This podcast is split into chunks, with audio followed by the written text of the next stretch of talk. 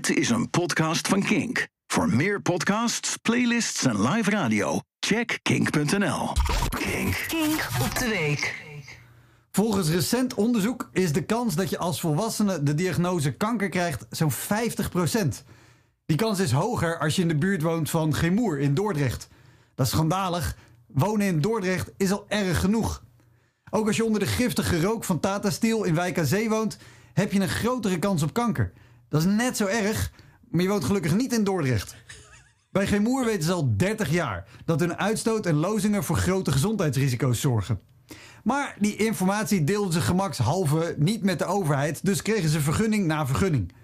En bij Tata weten ze zelf al sinds 1975 dat hun uitstoot de kans op longkanker verhoogt. En pas nu ze de maatschappelijke wind tegen hebben en hun troep in hun eigen gezicht waait, nemen ze maatregelen. Nou ja, maatregeltjes. Het moet natuurlijk niet te veel ten koste van de winst gaan, hè? En ook Tata krijgt telkens weer vergunningen om door te gaan. Dan zou je denken, oh, ja, maar dan is alles toch in orde? Maar die vergunningen worden vaak verleend op basis van da- data die Tata zelf aanlevert. Ja, als ik bij het CJIB moet melden hoe vaak en waar ik te hard rijd, krijg ik ook nooit een boete. Wel elk jaar een bloemetje voor uitstekend rijgedrag. Zowel Gemoers als Tata Steel wordt vaak de politieke hand boven het stinkende hoofd gehouden, want ze zorgen voor veel banen. Maar als banen zo belangrijk zijn, waarom hebben we dan geen professionele bowlingcompetitie? Fun fact, we kunnen best aardig bowlen in Nederland. Mike Bergman was in 2021 Europees kampioen bowlen en in 2017 werd Xander van Mazeik zelfs wereldkampioen. Onthoud dit, want misschien heb je het ooit nodig in een pubquiz. Al sinds mensheugenis geven we bedrijven de voorkeur van de twijfel. Want banen. Altijd maar banen.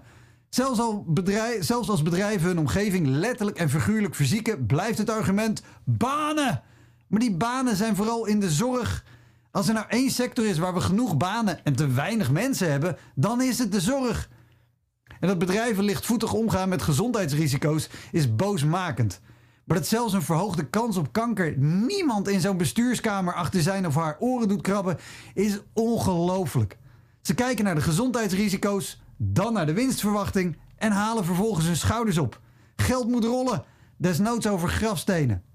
En als er weerstand komt, praten ze de schuld van zich af en draaien de zaak om. Wat willen de klagers graag? Dat de hele regio werkloos thuis zit. Nou, ik denk dat veel mensen liever werkloos dan ongeneeslijk ziek zijn. Dan kan je tenminste lekker de hele dag trainen op de bowlingbaan. Een goede vriend van mij, Mark, heeft kanker. Dat is niemands schuld. Niet van hem, niet van Tata, niet van Gemoer, zelfs niet die van het Romeinse Rijk. Mark is een onwijs goede en lieve gast die de afgelopen jaren heel veel mensen heel hard heeft laten lachen om hele droge one-liners. En binnen een paar maanden zullen we hem moeten missen. Wat ik daarvan vind is niet geschikt om zo vroeg op de morgen op de radio te roepen, behalve dat het oneerlijk, pijnlijk en ongelooflijk verdrietig is. Maar het is een situatie die bijna iedereen wel eens mee heeft gemaakt of ooit mee zal maken. Een vriend, collega, familielid of geliefde die opeens krijgt te horen: Het spijt ons, maar u heeft nog maar kort. Op zo'n moment is geld ondergeschikt aan tijd. Is bij elkaar zijn veel belangrijker dan banen. Bestuurders die willens en wetens het risico vergroten op zo'n verwoestende ziekte verdienen wat mij betreft een plek op een bowlingbaan.